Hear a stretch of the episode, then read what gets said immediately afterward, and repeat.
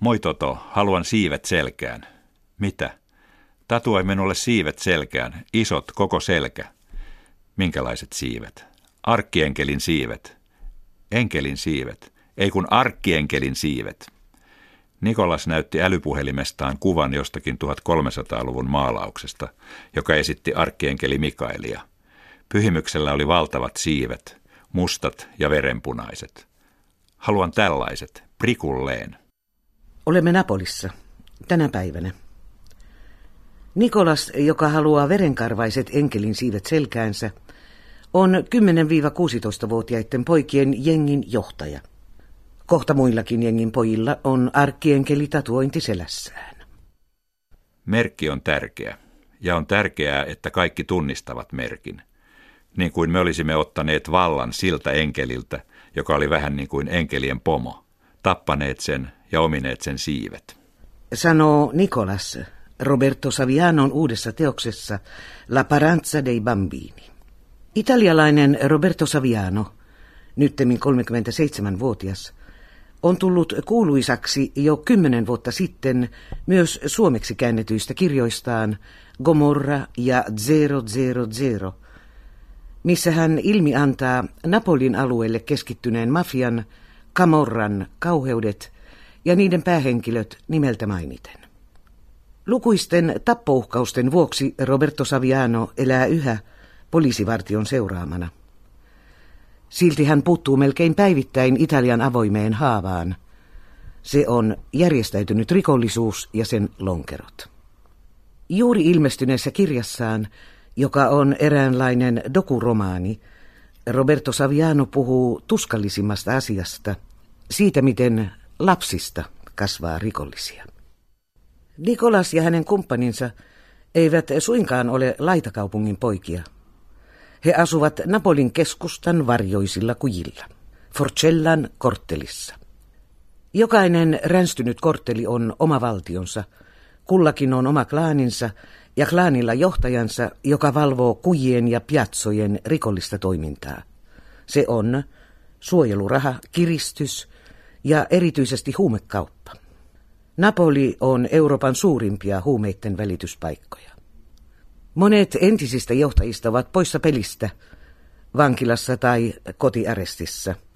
Nikolas ja jengin pojat, nämä lapset, aloittavat nousun huipulle. Miten se käy? Siitä kertoo Roberto Savianon kirja. Ensin keksitään kokoontumispaikka, pesä. Siitä ei Nikolasin mielestä saanut tulla paikkaa, missä vain poltetaan hasista ja pelataan videopelejä. Nikolas halusi nimensä ja leimansa korttelin valtaa pitävien joukkoon. Hän oli oppinut sen itse, mistään sitä lukematta, vaikka idea oli kuin mistä tahansa amerikkalaisesta menestymisen oppikirjasta. Elä jo tänään se elämä, jonka haluaisit elää. Jos kännykkä vaikka pantaisiin kuunteluun, se olisi huikeaa. Pitkä askel eteenpäin vanhoihin viimeisiä hengenvetojaan vetäviin entisiin kamorran miehiin verrattuna. Ympärillään Nikolas näki laajat alueet, jotka odottivat vain valtaamistaan. Sitä, että joku alistaisi ne. Sen hän oli tajunnut heti, eikä halunnut odottaa, että kasvaisi aikuiseksi. Ei häntä kiinnostanut pätkääkään seurata vanhan mallin askeleita kohti huippua, Kamorran vanhaa hierarkiaa. Hän oli valmis nyt sen verran vanhaa kamorraa kuitenkin noudatetaan, että pesässä pojat Nikolasin johdolla vannovat verivalan. Nikolas oli ostanut leivän, jakanut sen kymmeneen osaan, oli ostanut viiniä, joka tarjottiin muovimukeissa, oli sytyttänyt kynttilän ja vetänyt hupun päähänsä. Muut kummastelivat. Mikä näytelmä tämä on? Olet kuin Assassin's Creedin Arno – Juuri siihen videopelin henkilöön Nikolas oli halunnut samaistua. Monia koko homma vähän hävetti, kun koko rituaali oli jo nähty YouTubessa moneen kertaan. Mutta vala oli vannottava.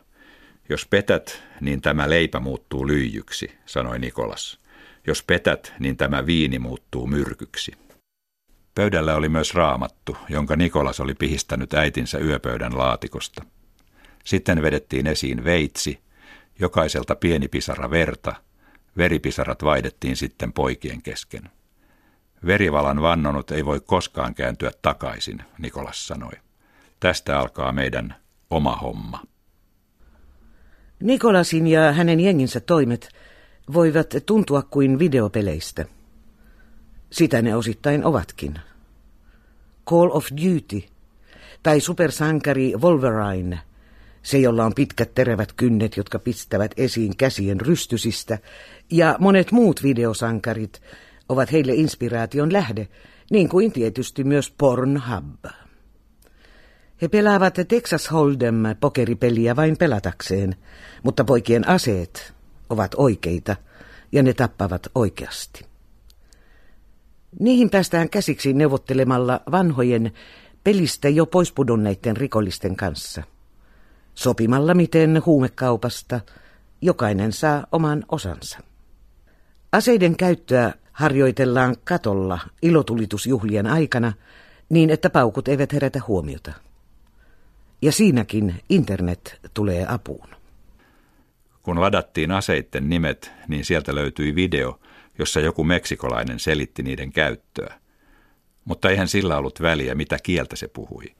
Käsivarsi, miehen kroppa ja ase, siinä kaikki. Siinä se, miten oppii ampumaan meksikolainen siinä kuin amerikkalainen tai italialainen. Ja kun lähdettiin testaamaan aseiden käyttöä, niin Nikolas oman moottoripyöränsä vauhdissa kokee olevansa kuin Urukhai, sormusten herran valioörkki, Helmin syvänteen taistelussa. Ensimmäiseksi testattavaksi osuu rassukka musta siirtotyöläinen, joka varhain aamulla odottaa asemalla bussia. Niin kuin siinä Call of Dutyn osassa, missä ovat Angolassa. The future is black. Mutta the future, tulevaisuus, on niiden, jotka muistavat ladata Kalashnikovin ennen muita. Sori vaan, mustamies. Ei meillä ole mitään sinua vastaan. Satuit vain olemaan tähtäimessä. Mustamies ei onneksi kuollut. Monet muut kuolevat, kun pojat alkavat todenteolla vallata markkina-alueensa huumekaupassa. Keskenkasvuiset pojat, joilla kaikilla on lisänimi, taistelunimi. Nikolas esimerkiksi on Maharadja. Pojat, jotka kohta kun parta alkaa kasvaa, parturoivat sen internetistä nähtyjen jihadistien malliin. Näkivät netistä, että jossakin oli taas ollut joku attentaatti. Hei mitkä parrat, melkein niin kuin meillä. Minusta ne ovat hulluja, tappavat lapsiakin. Ovatko tappaneet sinun lapsiasi? No eivät, mutta sittenkin. Mitä se sitten sinulle kuuluu? Minä ajattelen niin, sanoi Nikolas, että jos joku jotain saadakseen on valmis vaikka tappamaan itsensä, niin minusta siinä miehessä on munaa, vaikka vain jonkun tyhmän uskonnon takia. Mutta jos on valmis kuolemaan, niin hyvä tyyppi ja senkin takia, että silloin sitä miestä kaikki pelkäävät. Napolin huumemarkkinoiden valtaaminen ei ole aivan yksinkertainen asia. Se vaatii älykkyyttä. Pitää osata neuvotella oikeiden henkilöiden kanssa. Ja se vaatii taistelua ja väkivaltaa, sillä kilpailijoita on paljon. Tärkeintä on vahvistaa oma valta. Alkoi myrskyn aika. Alettiin panna matalaksi. Moottoripyöräratsiat, aseet aina valmiina. Pelottaminen oli nopein ja käytännöllisin tapa omia koko alue. Kauhu ja pelko, minkä Nikolas ja pojat näkivät kaikkien eteen osuneiden kasvoissa, oli se pelko, mikä takaisi heille koko alueen komennon. Oli kuin erikoisjoukot olisivat vallanneet kujan, kadun, piatsan, alueen kerrallaan. Seuraavana aamuna olisivat sitten lukeneet paikallisista lehdistä ja netistä ratsian seuraukset, senkin, että oliko ollut uhreja. Tärkeintä oli, että levitettiin pelkoa. Keltaista, sanoi Nikolas. Keltainen on pelon väri, ripulin väri. Hän tiesi, että kuolemalla on aina kahdet kasvot. Tappo ja opetus. Kuolleelle se on tappo, eläville opetus. Elä jo tänään se elämä, minkä haluaisit elää. Tämä on Nikolasin ja poikien päämäärä. Siihen elämään kuuluu ennen muuta paljon rahaa, hyvin paljon rahaa. Sen takaavat huumemarkkinat. Se raha myös kuluu hyvin nopeasti. Pojat haluavat sitä samaa ylellisyyttä, mitä maailman ökyrikkaiden niin sanotut rich kids kaikkialla. Merkkivaatteet, Rolex, uusin älypuhelin, Gucciin kengät, Dolce ja Gabbanan bokserit, kultaiset sormukset, yökerhot, champagne, osterit ja kaviaari. Vaikkakin keskenään kyllä käyvät mieluummin kebabbaarissa, polttelevat hasista ja pelaavat Assassin's Creedia. Nikolasin jengin jäsenet ovat kaikki alaikäisiä. Joillakin on taustalla aivan tavallinen perhe. Joidenkin isät ovat tai ovat olleet vankilassa. Heidän elämäänsä kuuluu myös koulu, perhe ja tyttöystävät. Mutta valta ja raha ja sen keinona alistaminen vie voiton kaikesta. Roberto Savianon pelottavassa kirjassa ei ole ainuttakaan positiivista henkilöä. Myös naiset, niin äidit kuin sisaret kuin tyttöystävät, ovat vallanhimoisten ja valtaan päässeiden nuorten poikien alaisia. Kun Anna-Liisalta, virheen tehneen jengin jäsenen sisarelta, vaaditaan nöyryyttävä seksuaalinen alistuminen, hän miettii. Anna-Lisa ajatteli, että hänkin kuului jengiin, veljensä kautta. Kaikki kuuluivat jengiin, vaikka eivät sitä edes tienneet. Lait olivat jengin lakeja. Ja kun tilanne ratkeaa ja Anna-Lisa selviytyy, hän toteaa, te olette inhottavia, kaikki, myös minun veljeni. Mutta kai nyt tämän jälkeen veli saa virheensä anteeksi. Kaikki ovat niiden samojen syvältä yhteisöstä syntyneiden lakien alaisia, jotka ovat muokanneet tämän jengin, jota Saviano kutsuu nimellä La Paranza dei Bambini. Termiä on vaikea kääntää. La Paranza on pieni vene, mutta se voi olla myös venekunta. Savianon tekstissä siitä tulee verkko, mihin lapset saalistetaan, mihin voidaan saalistaa kaikki lapset. Tammikuun neljäntenä päivänä juuri Savianon kuvaamassa Forcellan korttelissa Napolissa ammuttiin paikallisella torilla. Haavoittuneita oli neljä, näistä yksi vain kymmenenvuotias tyttö, joka oli rauhallisesti isänsä kanssa ostoksilla. Ampujien kohteina olivat torikauppaa pitävät senegalilaiset, jotka eivät suostuneet maksamaan uutta suojelurahaa Kamorran miehille. Kun ampujat viikon sisällä saatiin kiinni, kävi ilmi, että he olivat uusia tulokkaita, jotka nyt metsästävät niillä alueilla, jotka Savianon kuvaamat pojat, lapset, La Paranza dei Bambini, olivat kuvitelleet ominensa. Taistelu vallasta ja rahasta jatkuu. Rikollisen lapsen tie on ennalta merkitty. Kuolema vihollisklaanin toimesta tai vankila, jos hyvin käy. Kaikki tämä ei tietenkään ole koko totuus Napolista, ei sinne päinkään.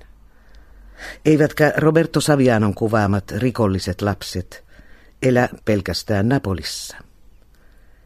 Kimmeltävän valon sokaisemia lapsia päätyy verkkoon yhtenään myös muualla. Kun Roberto Savianon kirjassa pojista pienin, vain kymmenenvuotias, lisänimeltään Biskottino, pikkukeksi, pakotetaan sisäisen kurin ja verivalan perusteella tappamaan vanha kamorrista, joka pitää saada pois tieltä, on uuden ja vanhan vuoropuhelu verta hyytävä. Ja minunko pitäisi muka pelätä sinua, pientä poikaa, sanoi vanha, monet vankilat käynyt Roy Pnoll, kun biskot Tiino tähtäsi. Kymmenen vuotta meni minulta, että pääsin tähän ikään. Yksi sekunti menee siihen, kun ammun sinua päin naamaa, sanoi biskot Tiino ja laukaisi aseensa.